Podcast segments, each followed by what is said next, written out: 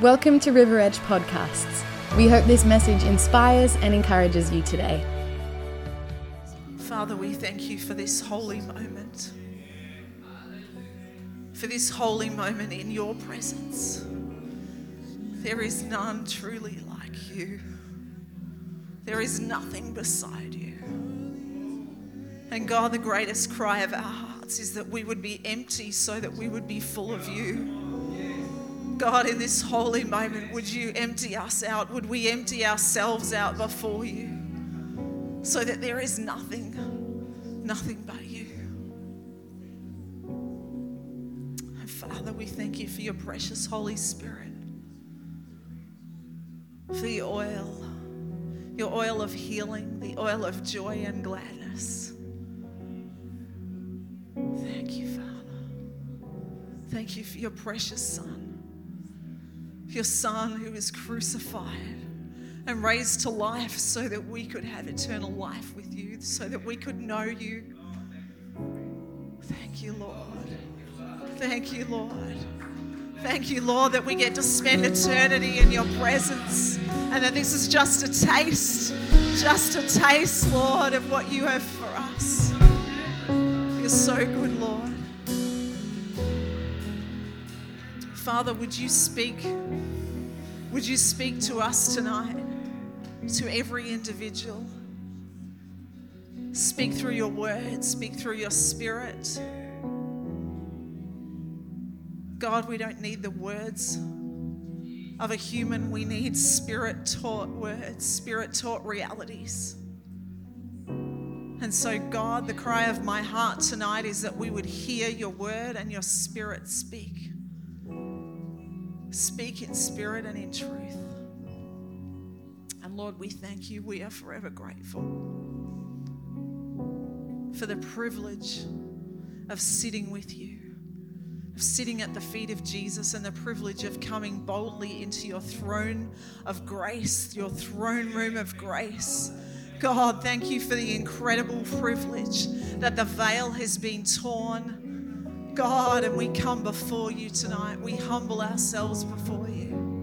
And we thank you that you are so desiring of our hearts that you want to speak to us. So open our eyes and ears, Lord Jesus. Open our eyes and ears. Thank you, Lord. Thank you, Lord. Thank you, Lord.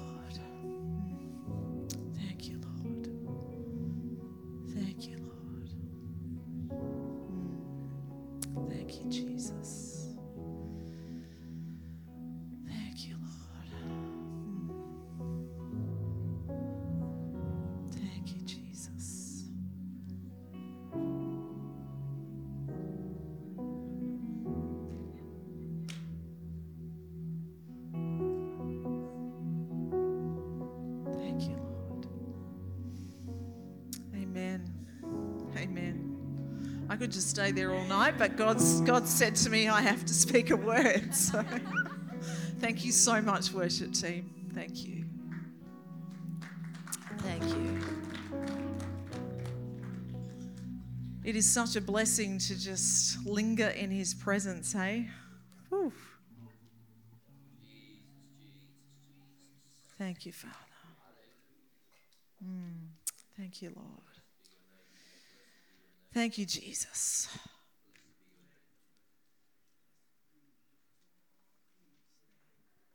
How are we doing, church?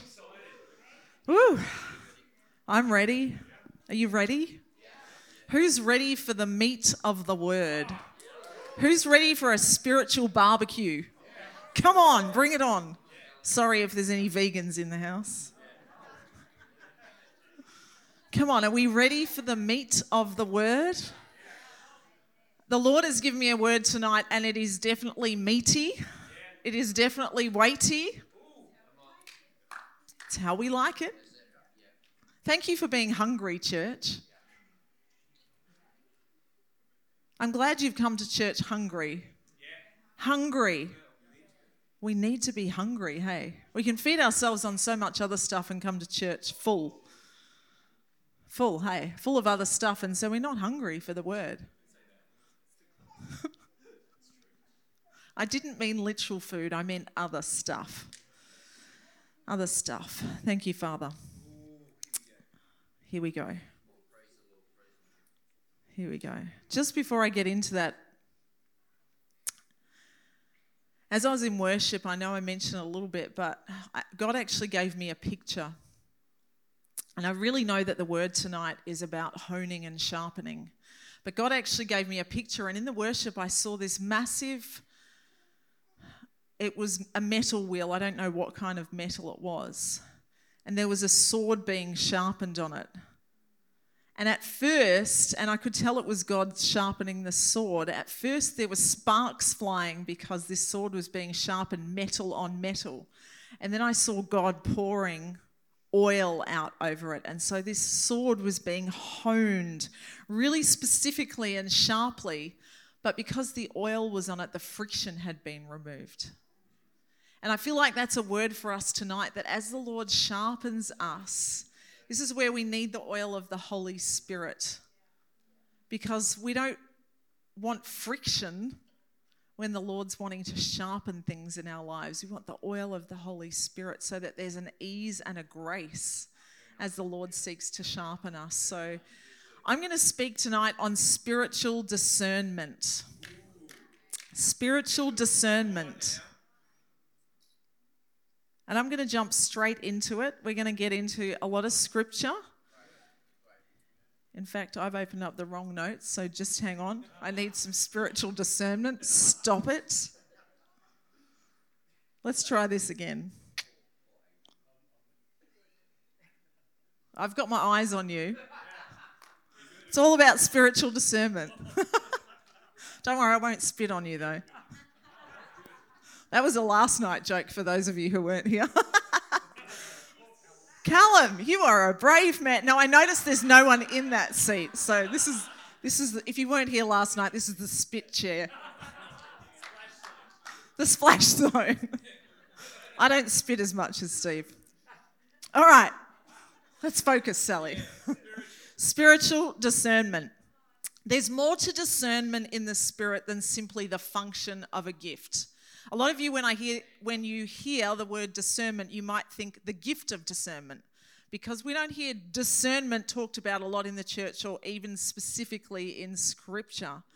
Now, I might mention a few things on the gift of discernment, but we are talking spiritual discernment in the much broader sense.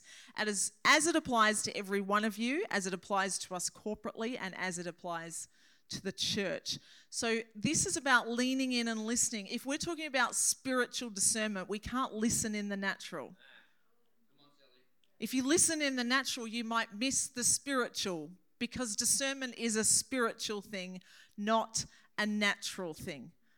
You see, when we talk about things like discernment, we have to understand order. Spiritual comes before natural. Okay? God is spirit. God existed before the creation of time. He has existed before anything. He ha- always was, always has been, and always will be. He is outside of time. God is a supernatural God. He is spirit. So, spirit always comes first. So, when we look at something like spiritual discernment, we must look at it and lean in from a spirit lens, not from a natural perspective. So, with God first, we have to also understand that everything in the Spirit originates from God.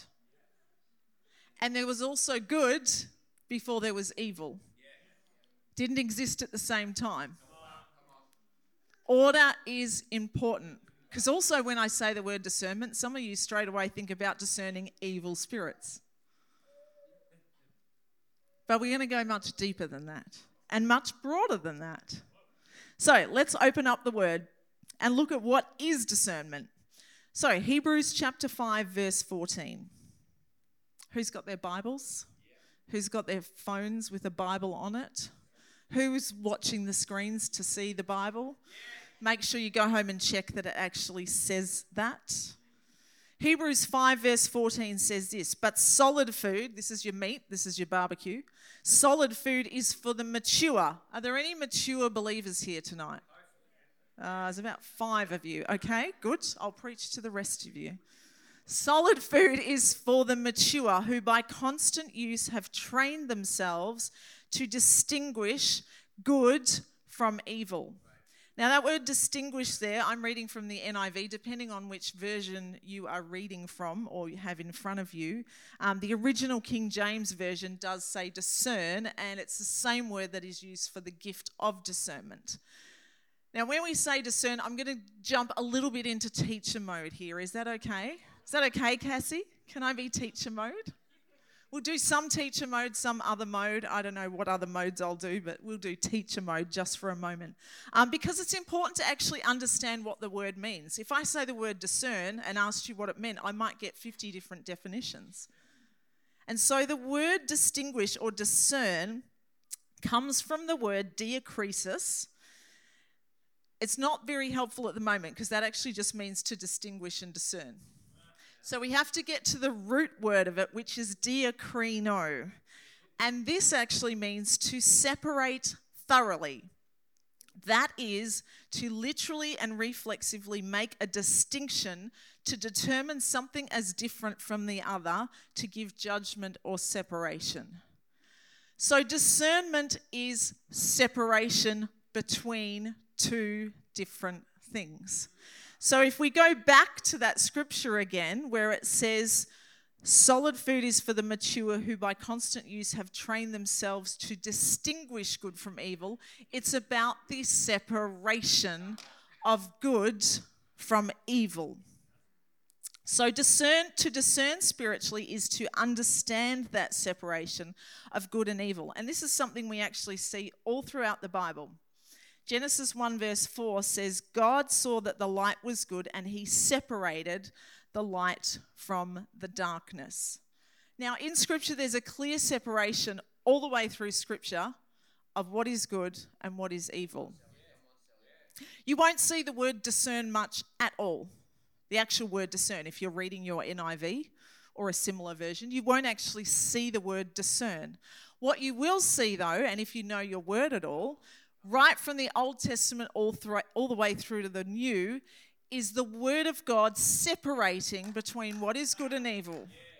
It separates between what is clean and what is unclean, between what is holy and what is unholy, between the righteous and the wicked, between what is pure and impure. If you read Proverbs, it separates the wise and the foolish the scripture is actually full of separation and it's all about discernment. In fact, when you look in Proverbs, the word understand in Proverbs means exactly the same thing. It means to mentally separate or distinguish. Every time you see the word understand, same thing. So, discernment and spiritual discernment is all the way through the word if we're looking for it. Here's the thing the enemy, since the garden, has been seeking to blur the line of distinction between what is good and what is evil. He's still doing the same thing today. You can probably list some ways that are obvious that he's trying to blur the line between what is good and what is evil. And the enemy not only tries to blur the line, but he tries to tell us that things that are evil are good and vice versa. And we see that all the time. We see him wanting to blur the line in what is a marriage definition that God originally created between a man and a woman. We see him trying to blur the line between genders when God just created male and female. No more. So, all through since the beginning of time, there has been a distinction and a separation. And so, spiritual discernment at its core for us is understanding that God is a God of holiness and that He desires us to understand through His Word and His Spirit that there is a separation of what is right and wrong. Anytime that anytime people say a statement such as this, oh, the line's getting really blurred between good and evil or right and wrong, that's a lie of the enemy. It's a lie of the enemy. It's a blatant lie. But the thing is, as a church, we are called to be holy. We are called to be ones who are in the world, but not of the world. We're called to be separated unto God. And so, this is how discernment starts to work, not only in what we see in the world, but in our personal lives. So, I want to look at. I want to look at the difference between spiritual discernment and natural observation.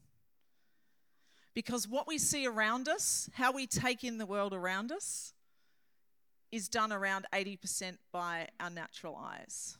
We take in most of our information, we take in most of our learning and understanding from what we naturally see. And yet, spiritual discernment is very different from natural observation.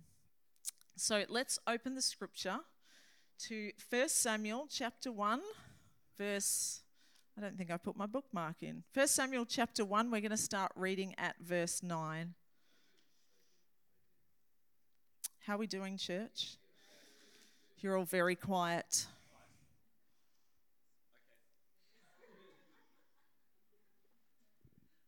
That's it. Engage.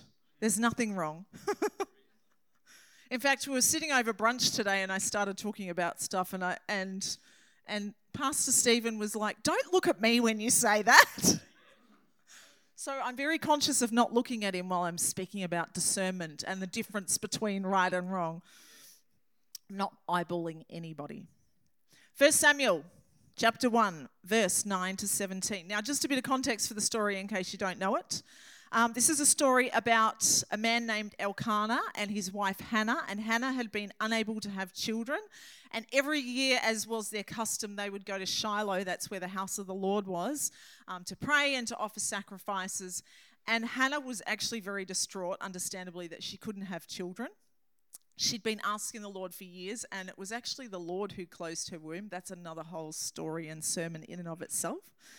So we're going to pick it up here in verse 9. Um, and the priest of this time is Eli. Once, when they had finished eating and drinking in Shiloh, Hannah stood up. Now, Eli the priest was sitting on his chair by the doorpost of the Lord's house.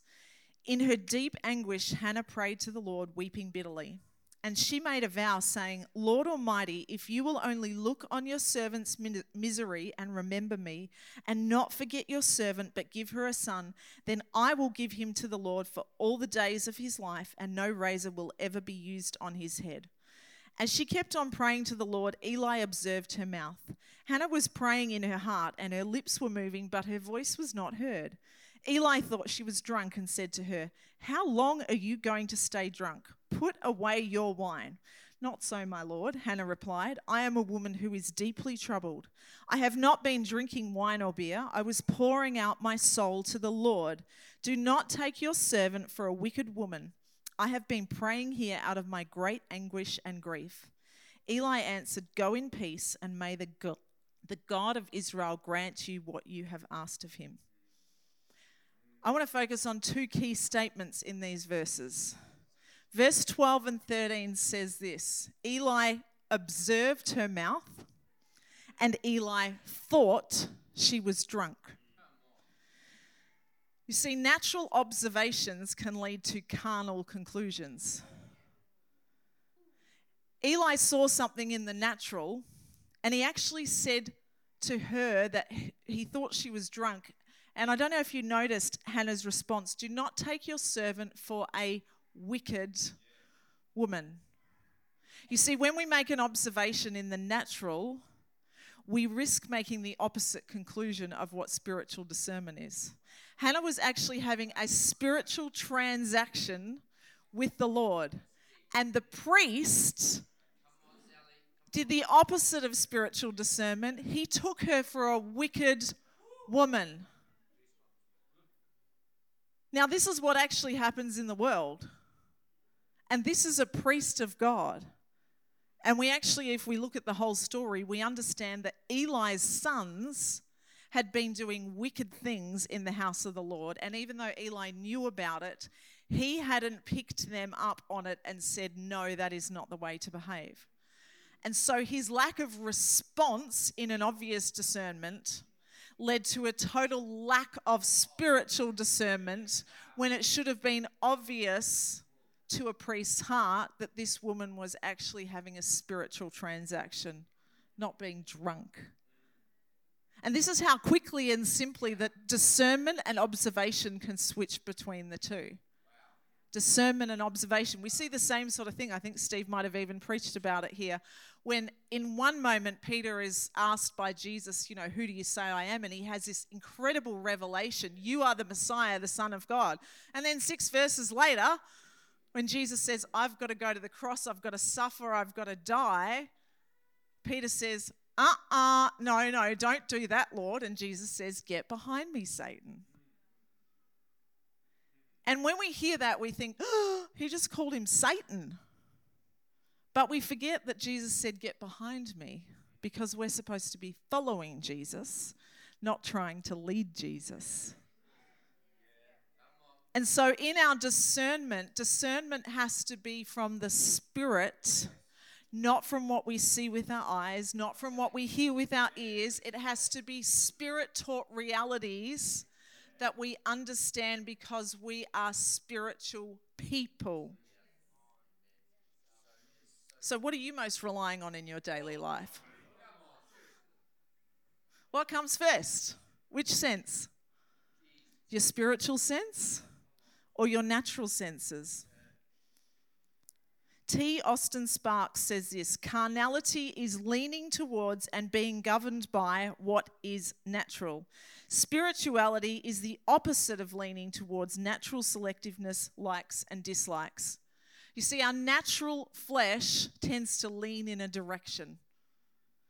And spiritually, we have to sometimes go against the flow to lean towards the spirit rather than towards what we're seeing and hearing in the natural. And that takes intentionality. For those who know the story, if you go and jump a couple of chapters ahead in 1 Samuel chapter 3, where Samuel is, sorry, I skipped a bit there. Hannah did have a baby. named him Samuel, and then came and dedicated him to the Lord after he was weaned. And so, if you know your stories, you'll know that Samuel then grew up in the house of the Lord, and, and there was this point in time where the Lord is calling Samuel, Samuel, Samuel. And, and Samuel goes running into Eli because he's like, Oh, who's calling me? Eli still has no discernment. It takes him three times to figure out that it is the Lord calling Samuel. And sometimes we can be that deaf if we're if we're honest. I have been that deaf before. Has anyone ever been that deaf before? When when God's trying to say something to you and you are just whoop, in one ear and out the other. Yep. Okay. No, it's just me. So let's go back to our original scripture. How are we doing, church? Good. Are we being sharpened? Yes. Are we leaning in with the Spirit? Good. So let's go back to Hebrews 5:14. But solid food is for the mature, who by constant use have trained themselves to distinguish good from evil. So here's the thing. Scripture is very clear here.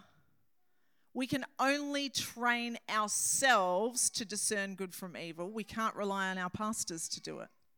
Does that mean we don't come to church and hear the word? That's not what it says it means that there is a regular, constant use of the word that is required to actually step into spiritual discernment for those who are spiritually mature.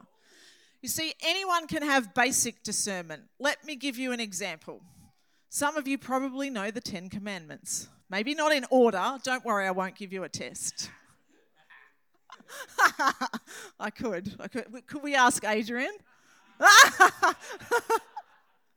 All right, let's do an easy one.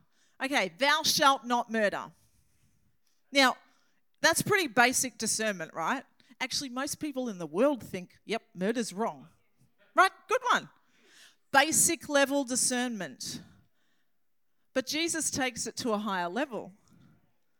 Are we able to discern when frustration in our heart is actually developed into hatred? Oh, oh, oh, how about thou shalt not commit adultery? Pretty basic discernment, right? We're like, mm, that's wrong. In fact, quite a few people in the world still think that's wrong, and other religions too. But how about lust? Can we not only discern but respond when we become aware through the Holy Spirit's conviction of lust in our heart? See, there's different levels of discernment. And it takes constant use, training ourselves in the word to distinguish a higher level of discernment. Not just basic, oh yeah, the devil's devil's bad and God's good. That's basic level. There's a much deeper and higher level of discernment. And the church needs this. We need it for ourselves personally, we need it corporately, we need it in the expression of all our ministry gifts. Now, when we train, Steve, can you get my bag out, please? I think you know I'm training. He's very well trained. Thank you. Can you get my purse out, please?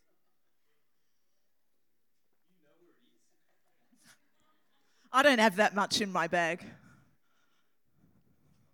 What am I after? Oh, there you go. No, it's surely a yellow. Oh, there's a yellow one. Woo! Who? okay, who still carries cash around? Who's ever said? Do you young people even know what cash is? Worthless. Oh, do you not want it? Oh, he said no. Strange. That was terrible. It's dirty. Dirty money unclean, unclean. Okay, we are totally off track now. Okay, what was I going to say? Um, I pulled money out and it just went totally downhill from there. Everyone knows what this is. That's good.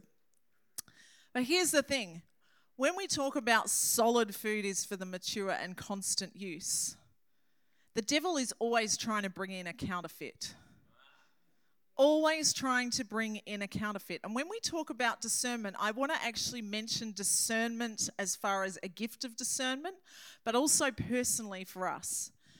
Because here's the thing I'm going to use this as an example, and it's not the greatest example because these notes are much harder to counterfeit now because they're plastic. They've got this nice little clear bit in it. They've got strips in the middle that they've got all sorts of things. They've got holographic stuff going on.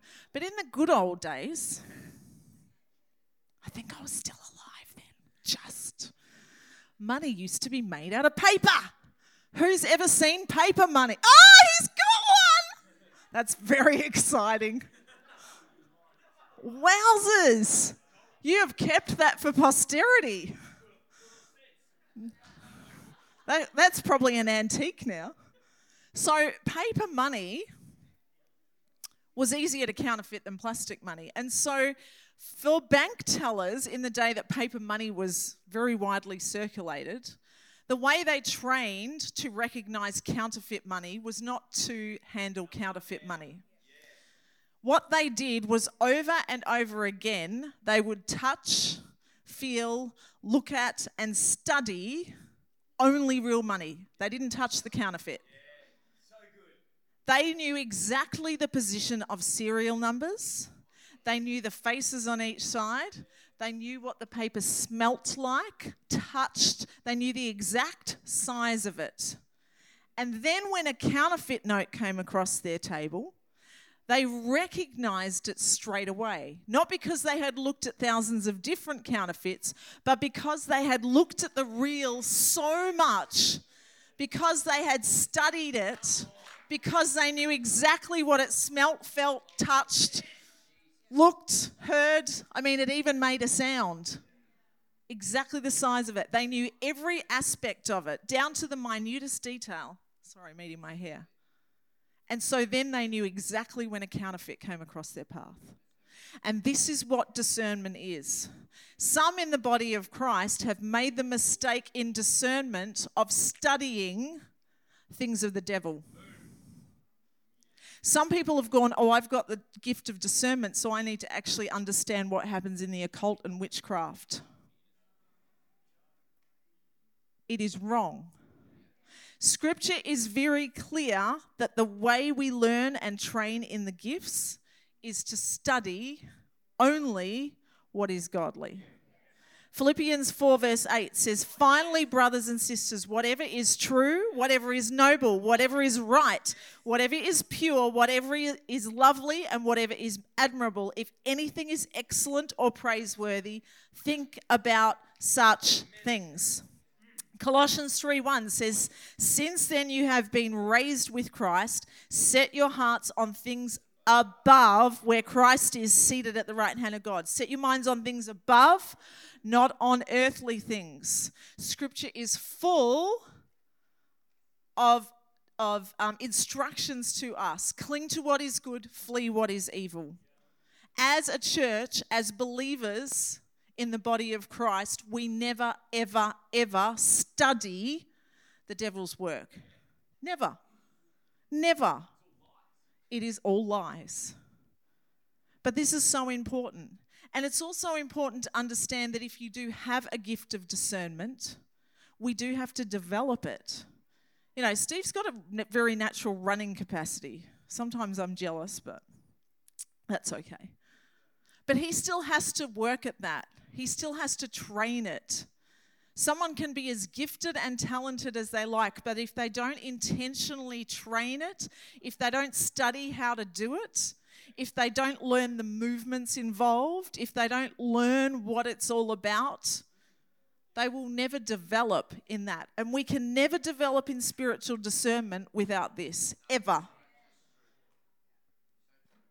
The Holy Spirit without the Word is a spirit of subjectivity. We will be subjective if we are not based in the Word. Praise God. Isn't God good? I'm just getting a drink because this is thirsty work. How are we doing? Have we got a bit more sharpening in us? Are we ready for a bit more sharpening? All right. So I want to go to some personal applications now. Because I think when we talk about something like discernment, we're like, okay, how does that personally apply to me? How do I, okay, yes, I understand, I read the word. What does that personally look like for me? So, as a people of God, we need a personal revelation and application of discernment to discern between not just good and evil, but to discern between what is spirit and what is soul. What is spirit and what is mind, will, and emotions. Hebrews 4, verse 12, it's a verse you probably know well. For the word of God is alive and active, sharper than any double edged sword. It penetrates even to dividing, there's that word, dividing, separating soul and spirit, joints and marrow. It judges the thoughts and attitudes of the heart. See, sometimes we can allow soulish observation including in our ministry expression, to take the place of spiritual discernment.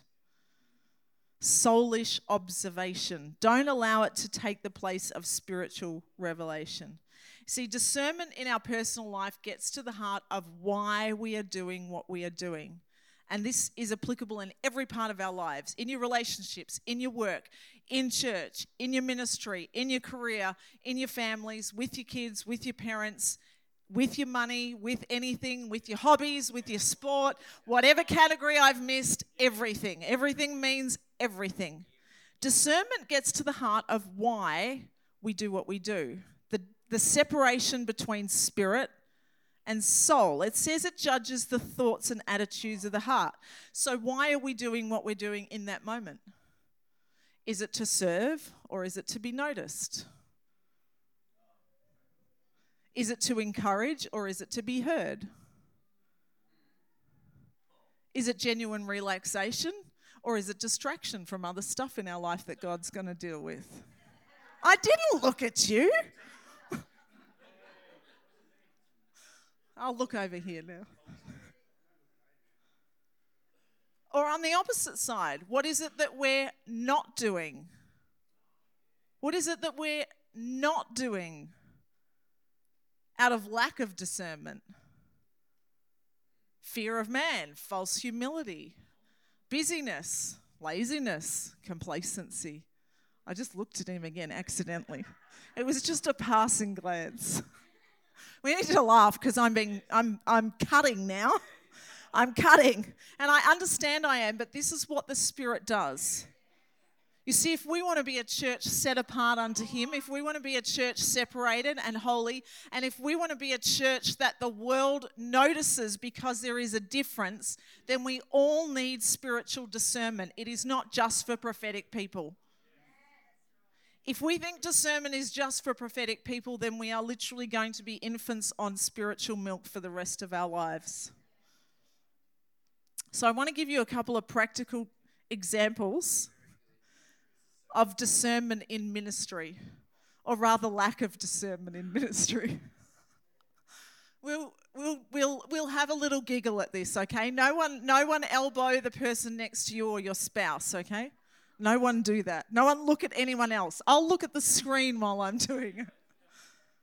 So, this is an example of how discernment can go wrong because we haven't divided between spirit and soul. So let's just say, I'll use myself as an example. Would that be good? Let's just say Sally's had a real bad week and she hasn't actually spent any time with the Lord, or not much time. Sally comes into a meeting and the presence of God is powerful, and suddenly I'm like, oh, there's a spirit of complacency here. Did anyone just twig what happened? It's a lot of silence. You see, when we are in a position of the Holy Spirit moving in a meeting, when the presence of God is manifest, whatever's been going on in our personal life will often be revealed. But we can mistakenly think that we're discerning it in the atmosphere because God's actually trying to point it out in our hearts. And that's where we need the discernment between what is spirit. Okay, now everyone's getting it. The light just went on. Okay. That's where we need discernment.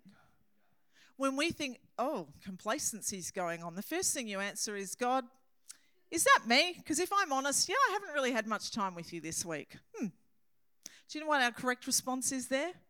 Repent. Go to the Lord with it. We don't go to our pastor and say, I think there's a spirit of complacency in the place. Why are you laughing? That's happened. I'm sure it has. Maybe not here, but it's happened. It happens all the time. It happens all the time. And you can use any example you like for that. There's a spirit of disunity in the place, but you've been gossiping all week. It's funny, but it's not. And even if it's not something you take to the pastor, we can misapply what the Holy Spirit is wanting to do in us personally, and we apply it to everyone else in the corporate, and we use the shovel instead of the rake.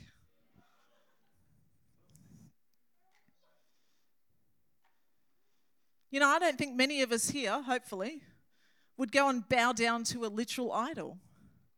But can we discern in our own lives when things which are still good work, hobbies, money, careers, relationships, friendships, fame, social media, you name it, has become an idol in our lives? How do we discern that? I'll tell you how. Constant use in the Word, and the Holy Spirit will reveal it to us in His kindness. It's not about searching for things or going on a witch hunt, for want of a better word. It's about constantly training ourselves in the Word so that we have the ability to separate between what is spirit in the Holy Spirit in here and what is soul, what's our mind, will, and emotions. And we've got to be not only recognizing what the Spirit's doing, but responding to it too. Do you know we can't operate in discernment in the corporate for what God wants in the church unless we respond in the personal? We've got to respond to the promptings in the personal and then it will overflow into the corporate. We will end up being in a place, I'm talking corporately, everyone, that there will be a unity of spirit because when the Holy Spirit's moving, everyone's actually on the same page and responding. And there's a beautifulness in that that the Holy Spirit will move in because there's a holiness in that the Holy Spirit. The Holy Spirit. Why is this important? Not so that we're good people, it's His righteousness. Why is it important? Because the Holy Spirit wants to move and breathe in our presence, in our midst, in our very lives. And we can sometimes quench the Holy Spirit because of lack of personal discernment. All right. Thank you, Jesus.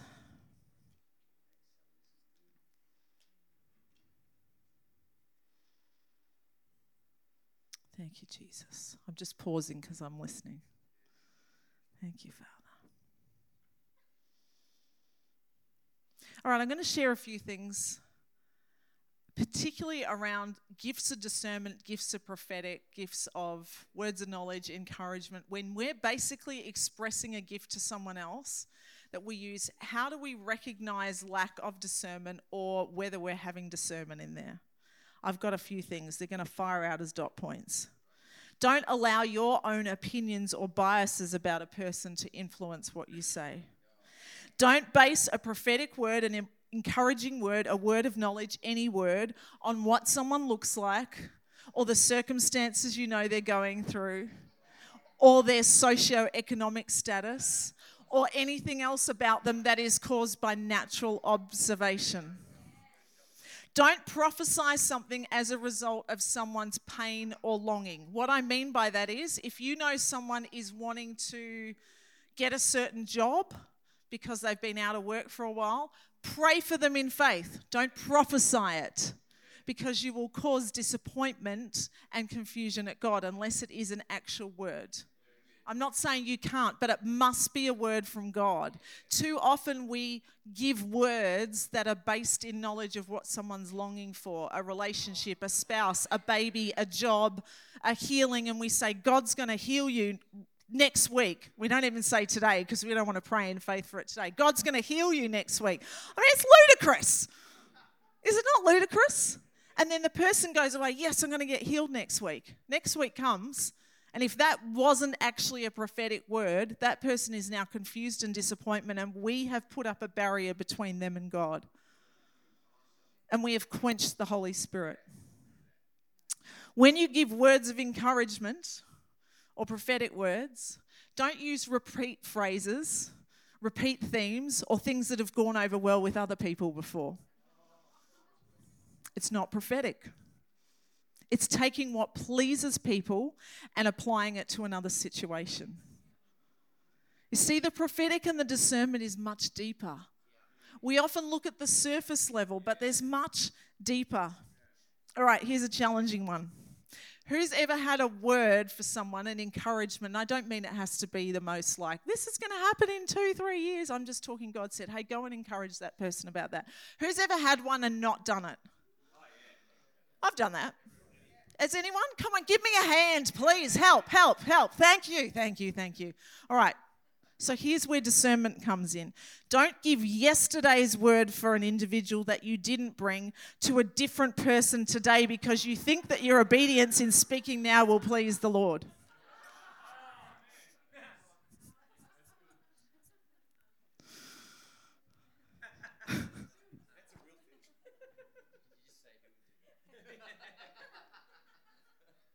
I don't know who would do that. But when God says write something down, I write it down. This is not just a word for River Edge Church. This is a word for the church. Don't think I'm bringing this here because I'm like, okay, I've got to fire this here. When Steve and I receive words, it's not just, there, there are words that are specific to churches, and there are prophetic words in particular that are specific, like Steve prophesying about the building. But this is a word for the church. This is a word for the church. Why we do what we do is important. Discernment means you don't need to try and be like someone else in your ministry expression. Discernment means we get rid of fear of man, fear of failure, fear of rejection, comparison, or other insecurities so that we're ministering out of His love, not of our need for validation. We don't use any ministry expression in the church as a means for power, position, or being noticed. And this is where the heart of discernment comes in, so that we actually know when to speak and when to stay silent. Sometimes it's as simple as that it's a separation. When do I speak, Lord? When do I stay silent? When do I give that word? When do I pray? It all comes down to discernment. Discernment, constant use, training ourselves to know what is good, what is evil, but not only that, what is best. What is it time for? So, our last scripture, Philippians 1, verses 9 to 11. And this is my prayer that your love may abound more and more in knowledge and depth of insight, so that you may be able to discern what is best. Not just the difference between good and evil, so that you may be able to discern what is best and may be pure and blameless for the day of Christ, filled with the fruit of righteousness that comes through Jesus Christ to the glory and praise of God. I know I've hit hard on things tonight, but there is a beautiful fruit of discernment that is evident in our lives. Firstly, and most importantly, God actually gets the glory. When we're walking in discernment, it doesn't become about us. If I want to deliver a popular word for everyone to like me, I'm not going to deliver this word. Why? Because part of it is a cutting word. It's cutting away what needs to be separated in our lives. We're not here to make friends. We love you all and we are your friends. But we're here to make disciples. And disciples receive teaching and disciples grow. And so we're not about making friends, we're about bringing glory to the Father. And that's actually what the fruit of discernment is. It's bringing glory to the Father, but it also brings a greater intimacy with God. Sometimes we're like, I feel like I can't get closer to God. Then I would say, are there areas the Holy Spirit's prompting you in that you haven't responded to? Sometimes it can be as simple as that. And it's not always, sometimes it is, yeah, good or evil, turn that off, don't do that, walk away from that. Sometimes it's the discernment between what is best and what is it time for. Because when we listen to those, we immediately become more attuned to his ear. So there's a greater intimacy that naturally flows out of this. There's a greater understanding of his character, his words, and his ways. And we gain an ability to not only discern between, but to separate fully. And this is important in this day and age. And discernment is also very closely tied to wisdom. If we want to speak with wisdom, if you look in Proverbs, Proverbs very closely ties discernment with wisdom. Those who are discerning in heart have wisdom on their lips. So there's a heart response that results in an outward vo- vocal response. It means that our words are going to drip with that honey from the rock. You see, and what we sung tonight was actually quite prophetic. We look at that like, oh, it's beautiful, honey in the rock. What's the rock? It's hard. There's a cutting away, and then there's this honey that flows. There's this honey that flows. And the more we die to self in these areas, and this is what the Lord is doing with His church, He is refining us, He is purifying us. As we get closer to the last days, He says, I want my bride to be a bride of holiness, of righteousness, not so that we earn our own righteousness, so that we are ready not only for His coming, but for the great harvest that He wants to bring. The great harvest that He wants to bring. And so we also receive from that grace because discernment brings grace. Discernment is sometimes as simple as that boundary when someone says, Oh, can you do this this week? It gives grace to say, Look, I'd love to help, but I actually can't because my week is full and I don't have margin. Sometimes discernment is as simple as that. God, what is it time for? I'm not talking about not helping. Don't take me out of context. Not talking about not serving. I'm talking about sometimes those things which are just optional. And if we're a yes person all the time, we exhaust ourselves. It can be as simple as that. Discernment. God, what is it time for? Sometimes, Sally, it's time for you to rest. Sometimes it's time for you to rest. And so discernment comes down to our inner heart, our inner response to the Lord. But it results in a great harvest of righteousness. And it results in a church in which the Holy Spirit can move freely because there is such a responsiveness to the Lord. And so I just think that is a beautiful thing. Can we just stand to our feet and just focus on Father for a minute?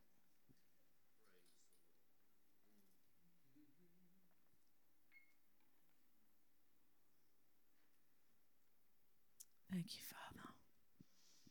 Thank you, Father. Thank you, Father. Thank you, Father. Thank you, Father. Thank you, Jesus.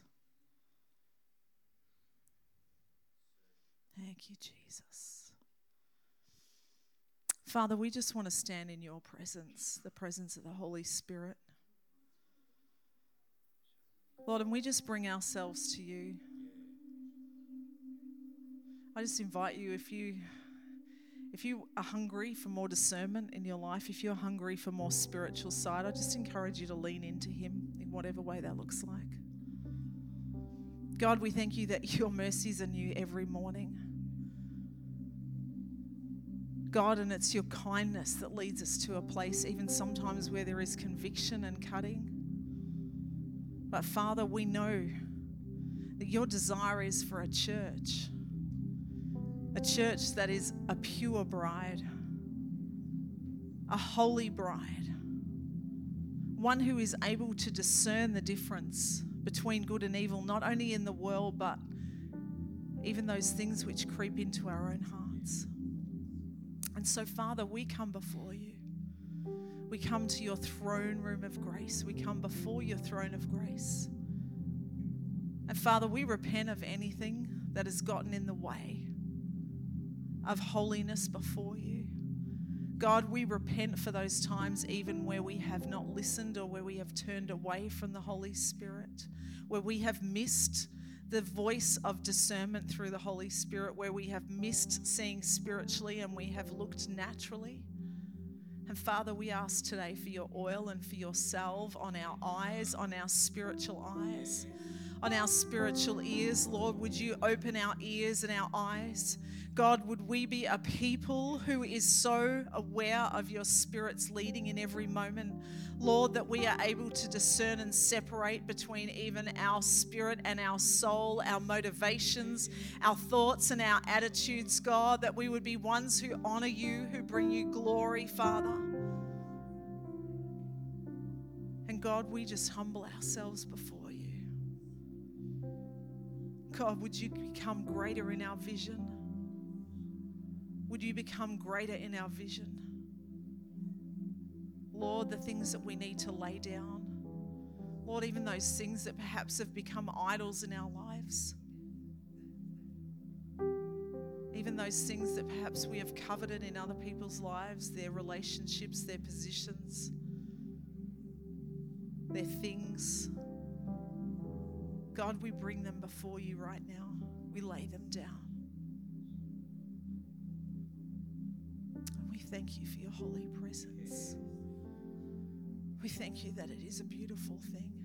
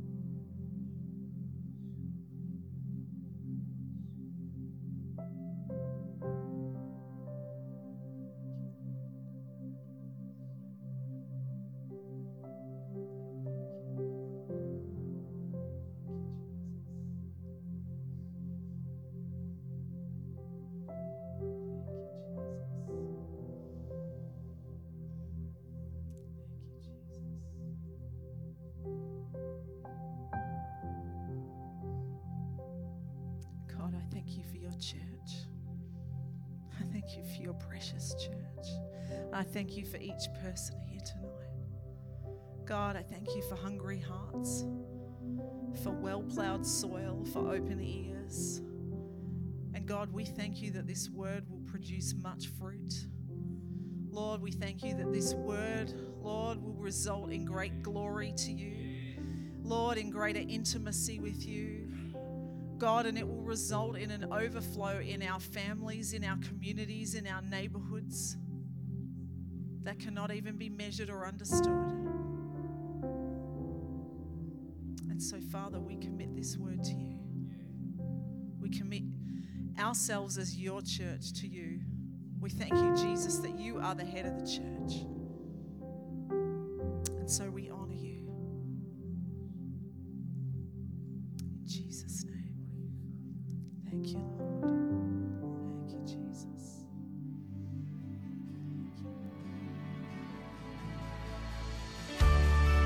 For joining today.